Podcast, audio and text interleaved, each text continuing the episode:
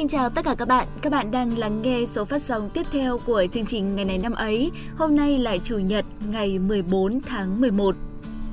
Các bạn thân mến, một nửa của tháng 11 lại sắp đi qua rồi. À, chỉ còn vài cái cuối tuần nữa thôi thì ờ, năm 2021 sẽ khép lại. Đúng là nhanh thật, chưa năm nào mà mình cảm thấy nhanh như năm nay.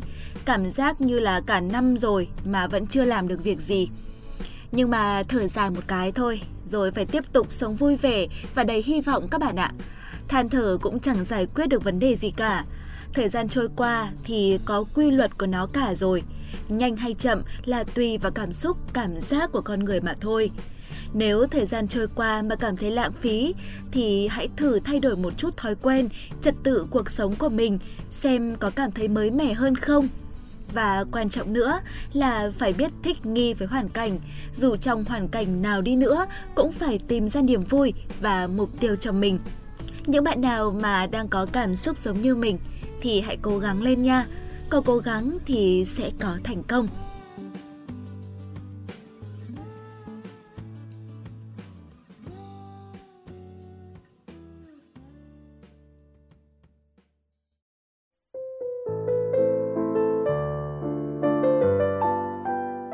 Các bạn thân mến, Xuân Quỳnh và Lưu Quang Vũ có lẽ là hai nghệ sĩ đã không còn xa lạ với đa số những người yêu văn chương và nghệ thuật, đúng không ạ?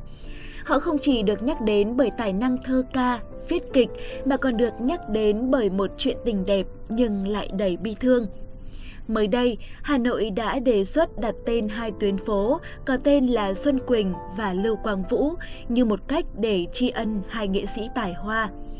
Cụ thể, vào ngày 9 tháng 11, Hà Nội đã lấy ý kiến về việc đặt tên và điều chỉnh độ dài một số tuyến phố trên địa bàn. Theo đó, thành phố sẽ đặt tên cho 38 đường phố mới, điều chỉnh độ dài của 9 tuyến đường và phố. Thành phố đề xuất phố Xuân Quỳnh sẽ bắt đầu từ ngã ba giao cắt với phố Vũ Phạm Hàm, đối diện Trung tâm Lưu trữ Quốc gia 1, số 5 Vũ Phạm Hàm, tới ngã ba giao cắt đối diện với tòa nhà Trung Yên Plaza tại phường Trung Hòa.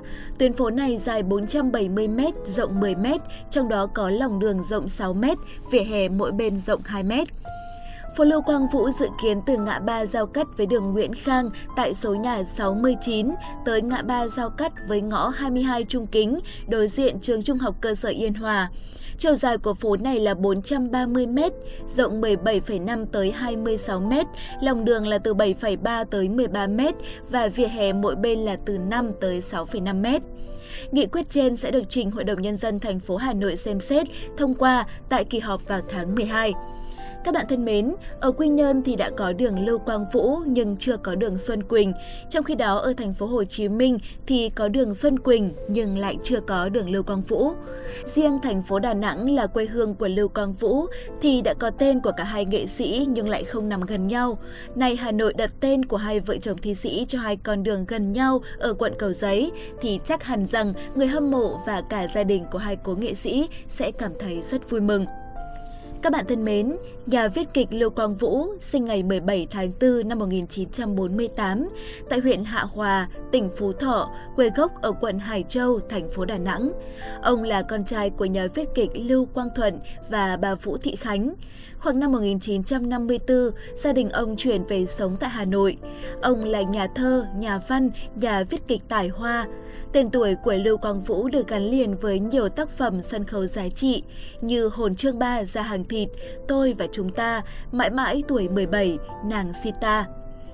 Còn nhà thơ Xuân Quỳnh sinh ngày mùng 6 tháng 10 năm 1942 tại xã Văn Khê, thị xã Hà Đông, tỉnh Hà Tây, nay là quận Hà Đông, thành phố Hà Nội. Bà là một trong những gương mặt thơ nữ xuất sắc của văn đàn thế kỷ 20, nổi tiếng với nhiều tác phẩm như Thuyền và Biển, Thơ tình cuối mùa thu, Tiếng gải trưa. Năm 2017, bà được truy tặng giải thưởng Hồ Chí Minh vì những thành tựu cho nền văn học Việt Nam. Nhà viết kịch Lưu Quang Vũ và nhà thơ Xuân Quỳnh kết hôn năm 1973. Ngày 29 tháng 8 năm 1988, hai vợ chồng và con Lưu Quỳnh Thơ qua đời trong một tai nạn ô tô tại đầu cầu Phú Lương, Hải Dương. Vâng thưa các bạn, trên đây là những thông tin mở đầu mà chương trình muốn chia sẻ với các bạn. Hy vọng các bạn đã có thêm những tin tức mới và những kiến thức hay. Còn bây giờ, hãy cùng đến với phần tiếp theo của chương trình ngày hôm nay.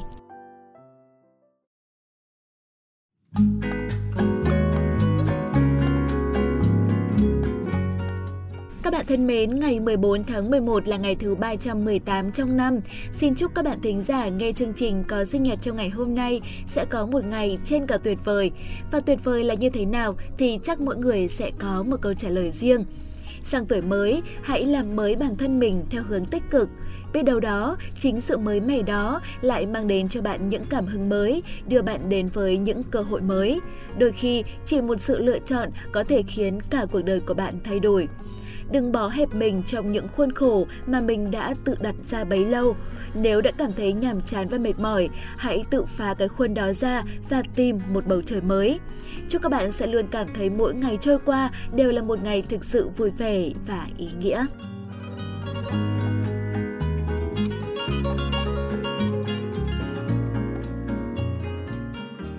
Các bạn đang cùng quay trở lại với ngày này năm ấy ngày 14 tháng 11. Bây giờ hãy cùng với chúng mình mở món quà tinh thần của ngày hôm nay. Như thường lệ, đó vẫn là một câu danh ngôn. Và câu danh ngôn ngày hôm nay là gì? Hãy cùng nghe Nguyệt Cầm bật mí ngay sau đây.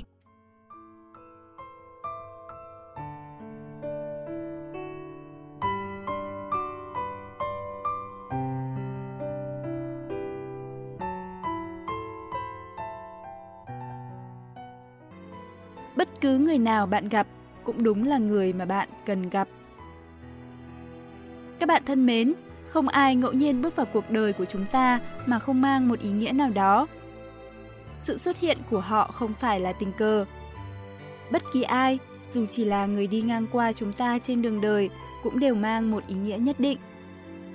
Mỗi người xung quanh ta, bất cứ ai chúng ta giao lưu đều đại diện cho một điều gì đó có thể là để dạy chúng ta một bài học hoặc giúp chúng ta cải thiện tình hình hiện tại. Cũng có thể họ là những người thầy vô giá mà cuộc đời đã ban tặng cho bạn. Dù họ yêu thương bạn, bỏ rơi bạn, giúp đỡ bạn hay tranh đấu với bạn, tất cả chỉ để dạy bạn cách sống, cách yêu thương, cách bao dung và nhẫn nhường. Số phận luôn sắp đặt đúng người và đúng thời điểm để tôi luyện ý chí và phẩm cách con người ta để ta nhận ra đâu là giá trị cuộc sống và giá trị của bản thân mình. Vậy nên, nếu bạn chỉ biết ơn những người trao cho bạn cơ hội mới, những người tặng bạn những khoảnh khắc ngọt ngào và thù ghét những người để lại vết thương trong lòng bạn, thì bạn mới chỉ hiểu được một nửa thông điệp của tạo hóa mà thôi. Người Ấn Độ tin rằng số phận luôn sắp đặt đúng người vào đúng thời điểm. Do vậy, nếu đồng nghiệp hay lãnh đạo công ty không nghiêm khắc phê bình bạn về lỗi lầm trong công việc, thì biết đâu bạn đã không nhận ra, không rút kinh nghiệm, để rồi lần sau lại phạm phải lỗi nghiêm trọng hơn. Và nếu thấu hiểu tâm lý này, bạn sẽ vui vẻ, ngẩng cao đầu tiếp thu ý kiến lãnh đạo, vui vẻ tiếp nhận góp ý từ đồng nghiệp để cùng tiến bộ. Chắc chắn bạn sẽ không chịu ấm ức suốt nửa ngày còn lại, cũng không cần né tránh giận hờn đồng nghiệp trong những buổi tiếp theo phải không nào?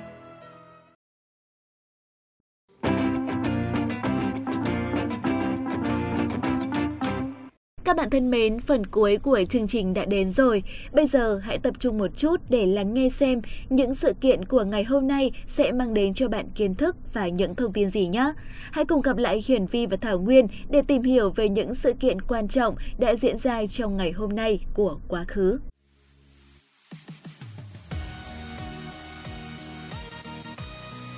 Các bạn đang nghe chuyên mục Ngày này năm ấy, hôm nay ngày 14 tháng 11, ngày thứ 318 trong năm – và như thường lệ thì Hiển Vi và Thảo Nguyên sẽ đồng hành cùng các bạn.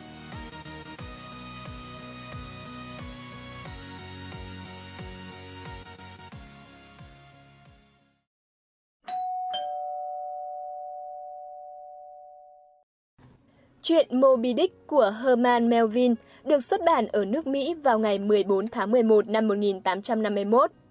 Moby Dick con cá voi là một tiểu thuyết phiêu lưu mạo hiểm, được coi là một tiểu thuyết Mỹ vĩ đại nằm trong kho tàng văn học thế giới.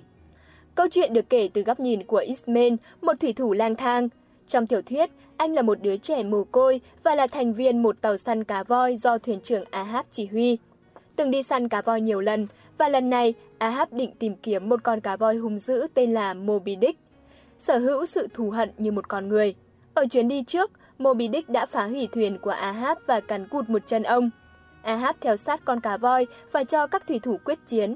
Tuy thế, nó đã chống trả mạnh mẽ, lật tung tàu săn và kéo thuyền trưởng xuống biển. Cả đoàn người chỉ có Ismail còn sống trở về. Thông qua hành trình của nhân vật chính, Melvin đã đưa ra những quan điểm về xã hội, thiện và ác, niềm tin cá nhân và sự nhỏ bé của con người trong vũ trụ. Những điều này được viết dưới ngôn ngữ biểu tượng và nhiều tầng ẩn dụ, khiến tác phẩm có được tiếng vang lớn. Moby Dick được phân loại là văn học thuộc chủ nghĩa lãng mạn của Mỹ. Chúng ta cùng chuyển sang thông tin tiếp theo. Apollo 12 là chuyến bay có người lái thứ 6 trong chương trình Apollo của Hoa Kỳ và là chuyến bay thứ hai đổ bộ lên mặt trăng. Nó đã được phóng vào ngày 14 tháng 11 năm 1969 từ Trung tâm Vũ trụ Kennedy, Florida, 4 tháng sau Apollo 11. Đích đến của chuyến bay nằm ở phần đông nam của đại dương bão. Chương trình Apollo đưa ra và thực hiện bởi Hoa Kỳ trong thập niên 1960, chính thức là từ năm 1961 đến năm 1975, có nhiệm vụ đưa con người lên mặt trăng và đưa các phi hành gia trở về trái đất một cách an toàn trước năm 1970. Đó là mục đích được đặt ra bởi Tổng thống John Kennedy sau chuyến bay đầu tiên của chương trình Mercury. Mục đích đó đã đạt được bởi phi vụ bay của tàu Apollo 11 trong tháng 7 năm 1969. Trong suốt chương trình, tên lửa Saturn được sử dụng để phóng các phi thuyền Apollo. Thông tin vừa rồi cũng chính là thông tin cuối cùng trong chương trình ngày hôm nay. Hôm nay không có quá nhiều thông tin, nhưng hy vọng các bạn cũng đã có một chuyến bay trở về với lịch sử thật thú vị. Còn bây giờ, Thảo Nguyên và Hiển Vi xin được nói lời chào tạm biệt. Hẹn gặp lại các bạn vào chương trình lần sau.